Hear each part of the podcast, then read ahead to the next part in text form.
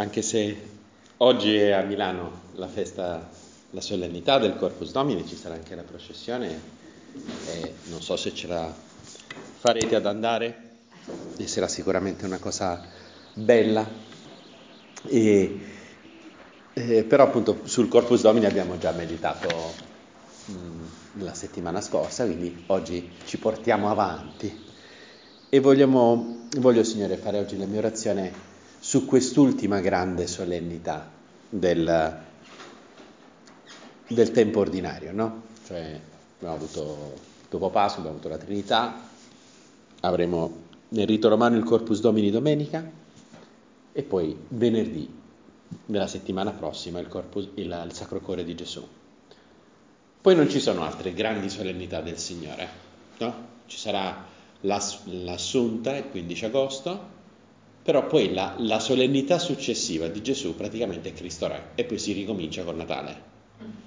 Cioè praticamente è come se un po' tutto l'anno liturgico, no? quell'anno iniziato con il Natale, eccetera, eccetera, un po' ecco, avesse come guglia, come punto finale, no? questa solennità bellissima in cui eh, vogliamo contemplare il cuore del Signore. Ora, ci sono dei dipinti che sono veramente proprio cioè, tutto il contrario che fa venire voglia no? di, mm, noi, di eh, meditare sul Sacro Cuore, vabbè, poi piace, no? E, però e questa, questa, solennità, questa è importante, cioè, ripeto, il fatto che sia anche l'ultima solennità eh, diciamo del tempo ordinario è come se la Chiesa ci volesse dire eh, ragazzi, cioè alla fine della fiera ricordatevi questo. Alla fine di tutto, cioè eh, l'annunciazione, poi il Natale, la passione, morte resurrezione, ascensione al cielo, Pentecoste, ricordatevi questo. E allora, uno dei testi classici che si usa nella, eh, nella liturgia quando eh, si parla del Sacro Cuore è questo passo di Osea. Quando Israele era fanciullo, io l'ho amato e dall'Egitto ho chiamato mio figlio. Ma più li chiamavo, più si allontanavano da me. Immolavano vittime ai Baal, agli idoli bruciavano incensi. A Efraim No? Efraim è una delle dodici tribù di Israele, Efraim è uno dei due figli di Giuseppe. Eh? Difatti i due figli di Giuseppe entrano a pieno titolo tra le dodici tribù. Eh? Efraim e Manasse. Allora è un classico modo della, liturgia, della, della Sacra Scrittura di, di metonimia, dire la parte per il tutto, cioè dici un nome di una tribù per dire tutto il popolo di Israele. Quindi a Efraim io insegnavo a camminare tenendolo per mano. Ma essi non compresero che avevo cura di loro. Io li traevo con legami di bontà, con vincoli di amore. Ero per loro come chi solleva un bimbo alla sua guancia. Mi chinavo su di lui per dargli da mangiare. Il mio popolo è duro a convertirsi, chiamato a guardare in alto Nessuno sa sollevare lo sguardo. Come potrei abbandonarti, Efraim? Come consegnarti ad altri, Israele? Il mio cuore si commuove dentro di me, il mio intimo freme di compassione. Non darò sfogo all'ardore della mia ira, non tornerò a distruggere Efraim perché sono Dio e non uomo. Sono il santo in mezzo a te e non verrò da te nella mia ira. Sono parole dolcissime, questo è il profeta Osea, il capitolo 11, se poi te lo vuoi andare a rivedere per la tua orazione. E capiamo una cosa importante, che il linguaggio che Dio vuole usare con il suo popolo, con il popolo di Israele, ma con la Chiesa e poi con ciascuno di noi, è il linguaggio del suo cuore. Cioè parlare del cuore di Dio prima dell'incarnazione era una metafora. Dio è puro spirito, è un povero cuore, ma Dio si è incarnato. Quindi questo, eh, diciamo, questo che era soltanto una metafora che potevi applicare con i guanti, parlando del cuore di Dio, che Dio usa il linguaggio del cuore per parlare al suo popolo, per parlare a noi. Ora, dopo l'incarnazione, dopo l'ascensione al cielo, perché questo cuore batte nel cuore della Trinità, c'è un cuore di uomo che batte nel cuore della Trinità, eh? Perché Gesù siede alla destra del Padre con il suo corpo glorioso ed è presente adesso nel tabernacolo.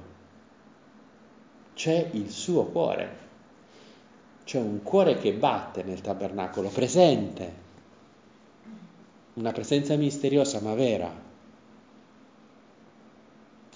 E la festa del Sacro Cuore ci vuole dire questo, no? Cioè, è bellissima l'omelia di San José Maria sul Sacro Cuore che si trova qui nel Gesù che passa.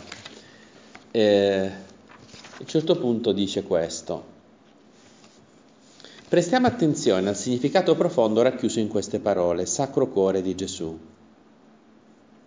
Quando parliamo del cuore umano, non ci riferiamo solo ai sentimenti, ma alludiamo a tutta la persona che vuol bene, che ama e frequenta gli altri. Nel modo umano di esprimerci, il modo raccolto dalle sacre scritture perché potessimo intendere le cose divine, il cuore è considerato come il compendio e la fonte, l'espressione e la radice ultima dei pensieri, delle parole e delle azioni un uomo, per dirla nel, nel nostro linguaggio, vale ciò che vale il suo cuore. Quando la Sacra Scrittura parla del cuore, non intende un sentimento passeggero che porta all'emozione o alle lacrime. Parla del cuore, come testimonia lo stesso Gesù, per riferirsi alla persona che si rivolge tutta, anima e corpo, a ciò che considera il suo bene, perché là dove il tuo tesoro sarà anche il tuo cuore. Ecco pertanto che considerando il cuore di Gesù scopriamo la certezza dell'amore di Dio e la verità del suo donarsi a noi. Cioè qua il eh, nostro Padre San José Maria ci aiuta a renderci conto che questa festa del Sacro Cuore, questa solennità del Sacro Cuore, vuole messa così appunto alla fine, no? come consumazione, come guglia ultima di tutto l'edificio dell'anno liturgico, in un certo senso ci vuole dire una cosa importantissima. Dio parla il linguaggio del cuore. Quando parla con te e con me, Dio non è un freddo contabile che calcola freddamente le entrate e le uscite no? Forse l'hai vista quella serie, The Good Place. Non so se l'hai vista questa serie.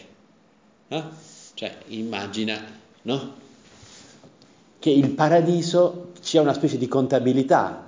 Infatti poi chiede quando è l'ultimo che riesce ad andare in paradiso, sono secoli che nessuno riesce ad andare. Cioè perché ogni singola azione che fa sono punti in più o punti in meno, no? Per cui alla fine eh, alla fine viene fuori che nessuno, eh, nessuno, riesce ad avere la soglia per poter andare in paradiso, no? Che, che è abbastanza divertente come cosa, no? Ma è di un concetto sbagliato, proprio sbagliato di paradiso.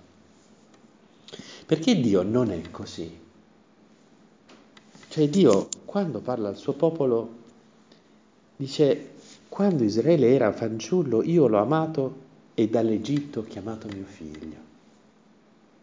Ma più li chiamavo, più si allontanavano da me. Cioè, che dolore, Signore, c'è in queste parole. Più li chiamavo e più si allontanavano da me. A Efraim insegnava a camminare tenendolo per mano, ma essi non compresero che avevo cura di loro.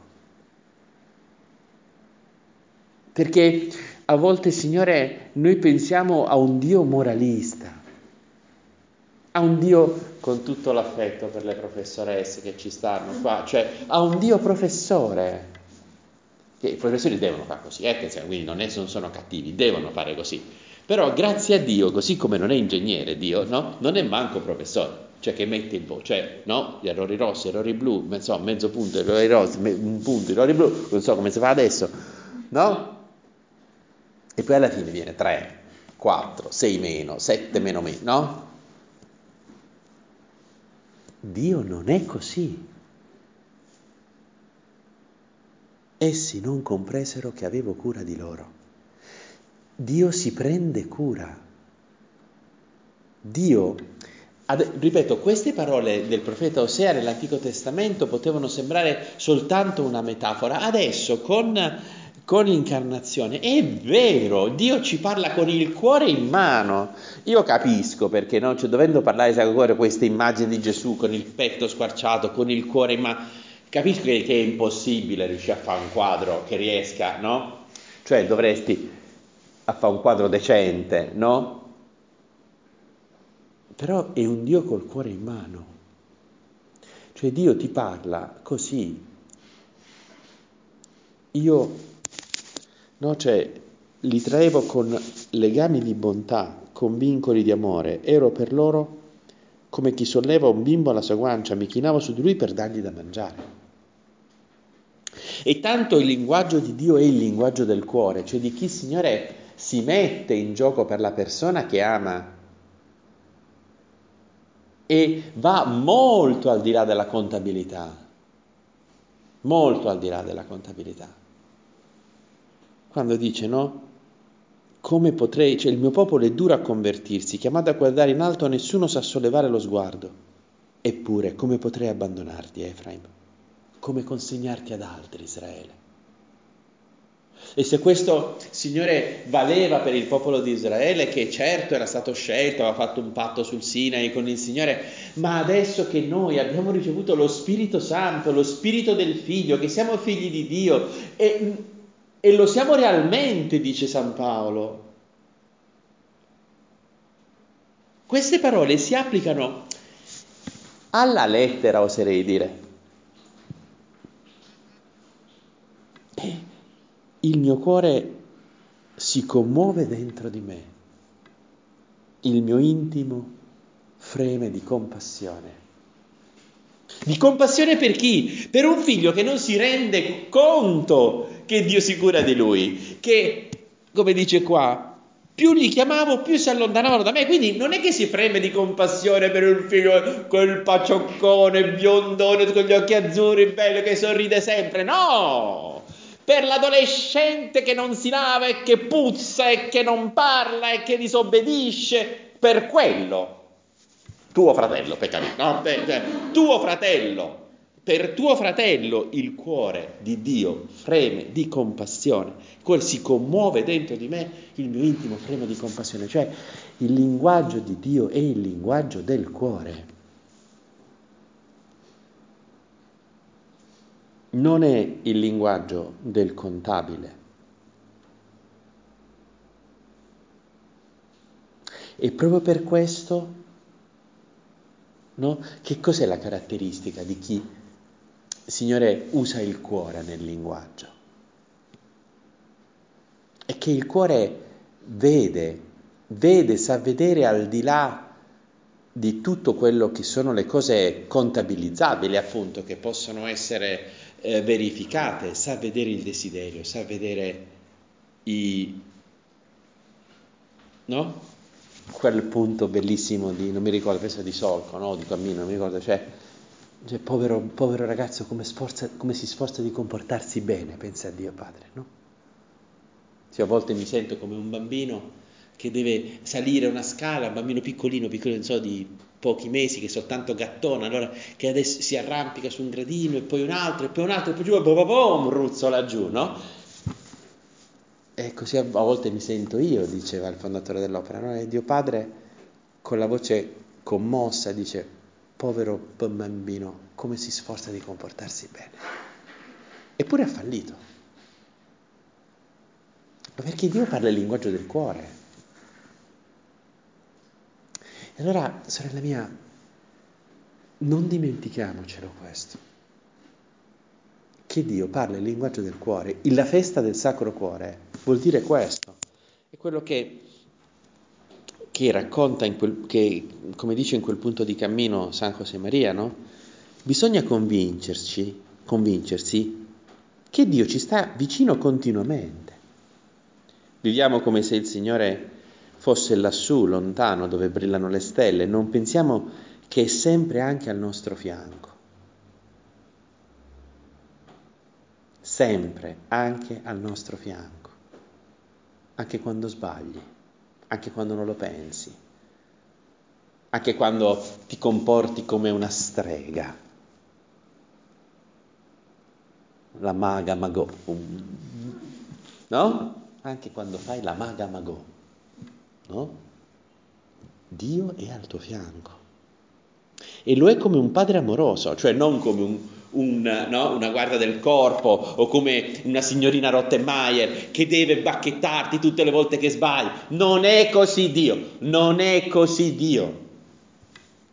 E lo è come un padre amoroso, vuol bene a ciascuno di noi più di quanto tutte le madri del mondo possano volere bene ai loro figli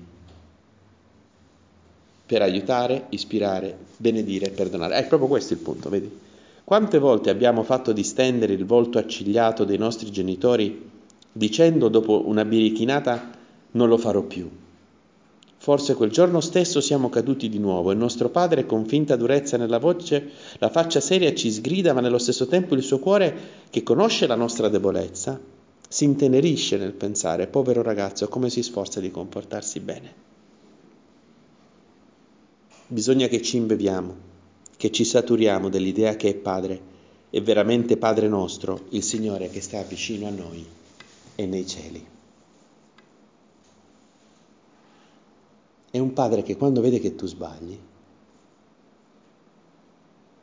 conosce la tua debolezza e si intenerisce nel pensare, povera ragazza, come si sforza di comportarsi bene anche se a volte il nostro sforzo è veramente minuscolo, è veramente quasi impercettibile, ma il cuore di padre sa cogliere questo. Dio parla il linguaggio del cuore. E il linguaggio del cuore è un linguaggio, ripeto, che non è matematica, che non è contabilità, che non è conteggio,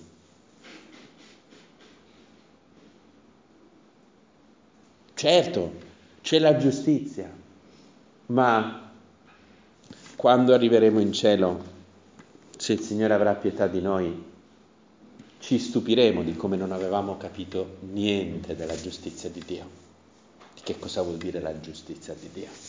Che non per niente di Kaiosiune, che è il termine greco con cui nell'Antico e nel Nuovo Testamento si, si parla di giustizia, in realtà è la santità e la santità.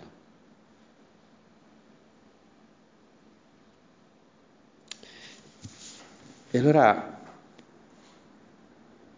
guardiamo a questo Dio con gli occhi giusti. Come ripeto, se la Chiesa alla fine di tutto volesse dire, però ragazzi ricordatevi che questo è il linguaggio di Dio, che Dio parla il linguaggio del cuore, non parla il linguaggio appunto della contabilità, non parla il linguaggio della matematica, parla il linguaggio del cuore. E, e che cos'è che... C'è un'altra cosa che mi colpiva di questo passo di Osea che abbiamo letto all'inizio. Dice, quando Israele era fanciullo, io l'ho amato e dall'Egitto ho chiamato mio figlio ma più li chiamavo, più si allontanavano da me. Immolavano vittime ai Baal, cioè agli altri dei, agli idoli bruciavano incenso.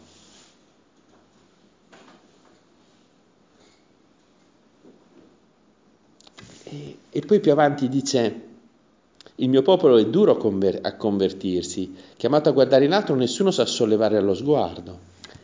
Che cos'è che fa dispiacere a Dio? Del come si comporta il popolo di Israele.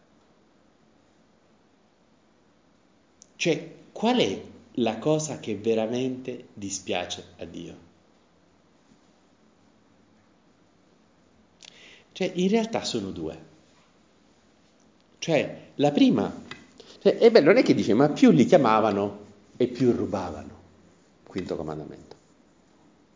Più, chiama, più io li chiamavo e più trattavano male i loro genitori. Quarto comandamento. Più li chiamavo e più vivevano male la santa purezza. Sesto comandamento. Più li chiamavo e più rubavano. Settimo comandamento. Più li chiamavo e più dicevano bugie. Ottavo comandamento.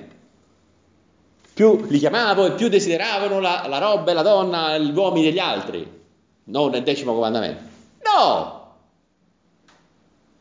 Gli unici comandamenti che ci sono là, che quelli che fanno dispiacere il Signore, sono il primo e il secondo. Io sono il Signore, tu, nella, nella, versione ebraica, non sei i dieci comandamenti, per gli ebrei sono diversi dagli, da noi.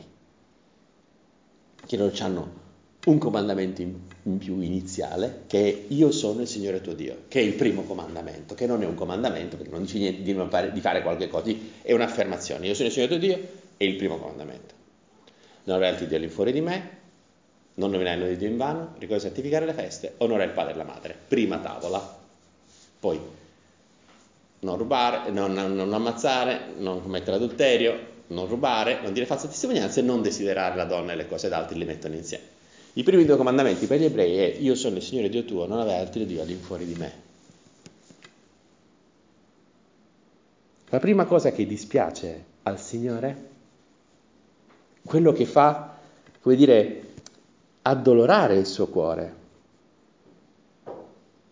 è l'idolatria. E uno potrebbe dire, vabbè, stiamo a posto, no? Nessuna di voi ha la statua di Venere o, no? o di Astarte, no? E ci mette le candele e poi si mette a fare le cose. No, nessuno, quindi, quindi uno potrebbe dire, vabbè, ok, signore, se quello che ti fa dispiacere davvero è l'idolatria, io non ti faccio dispiacere perché come no, io effettivamente non idolatro, so, ho bacco, tabacco, cioè non ho, non ho di, divinità no? a cui sono particolarmente legata, no? Ok. E invece no. Perché? Qual è dell'idolatria ciò che veramente dispiace al Signore? C'è un passo del, del profeta Geremia che a me sempre piace portare all'orazione, no? E, dice, un popolo ha cambiato i suoi dei? Si chiede Dio. Eppure quelli non sono dei. Ma il mio popolo ha cambiato me, sua gloria, con un idolo inutile. O cieli, siate esterrefatti, inorriditi e spaventati. Due sono le colpe che ha commesso il mio popolo. Ha abbandonato me, sorgente di acqua viva, e si è scavato cisterne, cisterne piene di crepe che non trattengono l'acqua. Il problema dell'idolatria è tutto qua. Cioè, Signore, a te l'idolatria dispiace ma perché l'idolatria è un modo per tenere sotto controllo la nostra vita. No? In fondo, cioè, tu dici, ma, ma, perché l'idolatria ti dispiace tanto, Dio?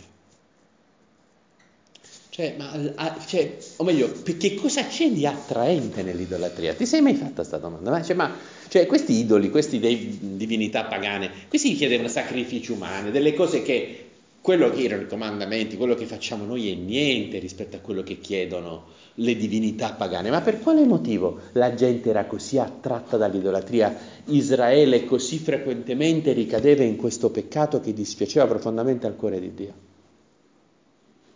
Perché se tu pensi che quella statua è Dio, perché il concetto è quello, l'idolatria è quello, Certo, ti può chiedere sacrifici umani, ti può chiedere cose terribili, di dover camminare sui carboni ardenti, può chiedere cose terribili.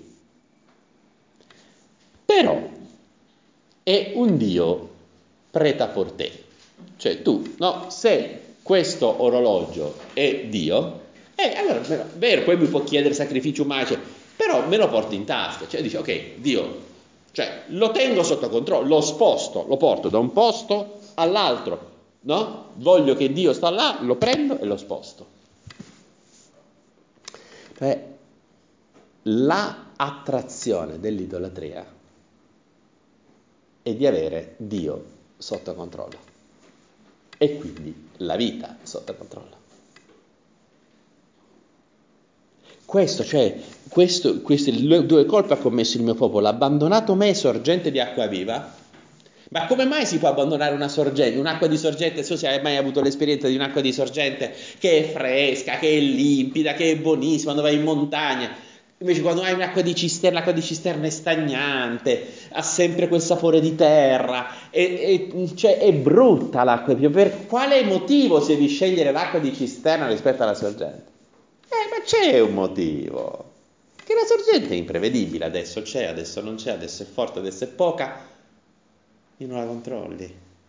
Invece l'acqua di cisterna, quant'è? Quant'è la cisterna? No? Sai il raggio, pi greco R quadro è l'aria, tanta è l'altezza, tanti, tanti, tanti metri cubi di acqua ci stanno, calcoli quanti metri cubi ti serve al giorno, sai esattamente quanti giorni ti dura la cisterna. Eh?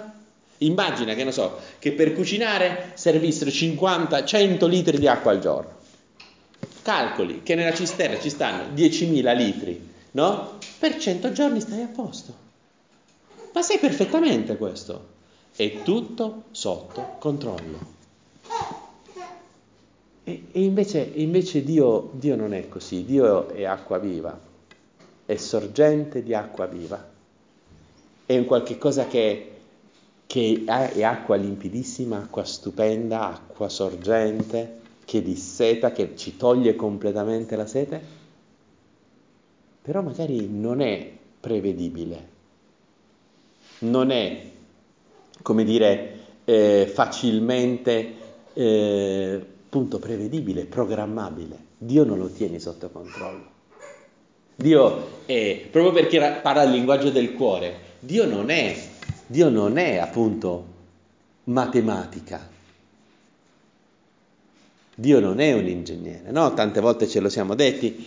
E Dio, se vuoi un Dio ragionevole, cambia religione. No, ti prego, veramente sto dicendo. Cioè, se vuoi un Dio ragionevole, cambia religione. No, un Dio che prende come padre di una moltitudine di popoli, gli cambia pure il nome così, uno sposato, uno di, no, di, di 70 anni, che è sposato, di 90 anni, che è sposato con una settantenne, che quando era giovane era sterile, no? Abramo, Sara, no? Cioè, e lo chiami padre di una moltitudine di popoli. Ma dai, ma di, ma di cosa stiamo parlando? Dio parla il linguaggio del cuore. Sai che cosa vuol dire questo? Che tu puoi essere una grande santa. Cioè tu, la tua vita può essere veramente importante so, essere primo Presidente della Repubblica donna, no? O la madre di un Papa. E io dico, nah, ma no, ma io sicuramente no, perché? Perché faccio troppo... Eh beh, Abramo, scusa, che faceva? Cioè, era adeguato Abramo per fare il padre di una moltitudine di popoli? Novantenne sposato con una settantenne che quando era giovane era sterile ma, stiamo, ma stiamo parlando, stiamo scherzando? Che sceglie come ambasciatore presso il faraone Mosè, un balbuziente, perché Mosè era balbuziente, perciò dice che Aaron deve parlare con il faraone, perché Mosè balbettava. Dico, senza faccia vedere di dire, okay, hai deciso che deve essere il... Eh, il re che almeno parla normale, non dico che deve essere un oratore, cicerone, catone, di questo, oh, no, perché ma che almeno non balbetta, non cosa tartagliava Mosè. Mosè tartagliava. No? E Geremia quando viene chiamato da Dio, no? c'è quella frase bellissima, dice che, che ah, ah, ah, è proprio scritto così nella, nel, nell'ebraico. Ah, ah, ah, Signore Dio, io non so parlare perché sono giovane. Non sono capace. Non ho istruzione, sono troppo giovane. Perché devi mandare me? Ma Dio fa così. No? Dio cura il cieco nato sputando per terra, facendo del fango con la saliva e mettendolo sugli occhi, no? Altro che protocolli anti-infezione. Immagini chi te va dall'oculista, va, puh, sputa per terra eh, e te lo mette sugli occhi. In galera finisce un oculista così. Perciò pure tu puoi essere collirio che, che cura gli occhi malati della gente, non perché tu hai capacità, ma perché Dio parla il linguaggio del cuore, non parla il linguaggio delle graduatorie, il linguaggio delle classifiche. Cioè, no? Dice San Paolo, pensate fratelli, tra voi non ci sono molti sapienti secondo la carne, molti ricchi, no? Perché Dio ha scelto ciò che nel mondo è stolto per confondere i sapienti, ciò che nel mondo è debole per confondere i forti, ciò che nel mondo è nulla per ridurre a nulla le cose che sono, perché nessuno possa vantarsi davanti a Dio. Un altro aspetto, e poi finiamo, che Dio parla il linguaggio del cuore, è che il linguaggio del cuore è il linguaggio del perdono.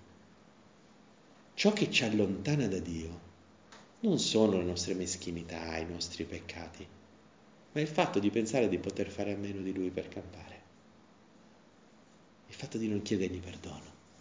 No, ve l'hai sentito dire tante volte. C'è una cosa, c'è un grande assente, non nel racconto del peccato originale. No? Mi sono nascosto perché, perché ho avuto paura di te perché sono nudo. E chi ti ha fatto sapere che eri nudo? chiede Dio ad Adamo. Hai forse mangiato dell'albero che ti ho detto di non mangiare? E dice, no, la donna, quella là mi ha dato da mangiare. Guarda la donna dice, che hai fatto? E quella fa, chiedi il serpente. Oh, nessuno che dice scusa. Tu ti immagini esattamente dove sei te? Eh, eh, scusa Dio. Io penso che le cose sarebbero andate molto diverse. C'è un grande assente. Perché? Proprio perché Dio parla il linguaggio del cuore, uno scusa, il figlio prodigo che torna, e il padre gli ridà tutto. Fiducia, casa, soldi, festa. Dio parla il linguaggio del cuore. Perciò puoi essere santa qualunque sia le condizioni in cui ti trovi adesso, anche se ti senti uno schifo, anche se ti senti fango, anche se ti senti una schifezza, tu puoi essere santa. Perché Dio parla il linguaggio del cuore, non delle gaussiane che fanno i bocconi, non delle gradatorie. Parla il linguaggio del cuore. Capiscilo questo. Come si sente capito Dio quando vede un brigante, un malfattore, un camorrista, un ladro che dalla croce gli chiede ricordati di me quando entrerai nel tuo regno. Cioè Dio si sente capito e, Dio, e Gesù dice da oggi sarai con me in paradiso senza manco 5 minuti di purgatorio a Totorina perché era Totorina quello là era un fedente, era un disgraziato, c'era un capo, cioè non è che era ah, il buon ladrone, cioè Robin Hood, ma che Robin Hood? Dio quando si sente capito che lui parla il linguaggio del cuore e non il linguaggio della, della matematica, della graduatoria, quello non capisce più niente, Dio non capisce più niente. Ed è capace di perdonare in un minuto una vita di peccato di fare santo in un minuto quello che era stato un brigante fino a tutto il momento della sua vita. Chiediamo alla Madonna, Madre, se c'è qualcheduna che ha conosciuto da vicino il cuore di Gesù, ma è proprio la Madonna, aiutaci a, a renderci conto di questa che è la, la grande, importantissima, importantissima eh, diciamo, importantissimo contenuto di quest'ultima festa dell'anno liturgico. Dio parla il linguaggio del cuore, non dimenticarlo mai. Madre, prendici per mano e aiutaci a scoprirlo anche, anche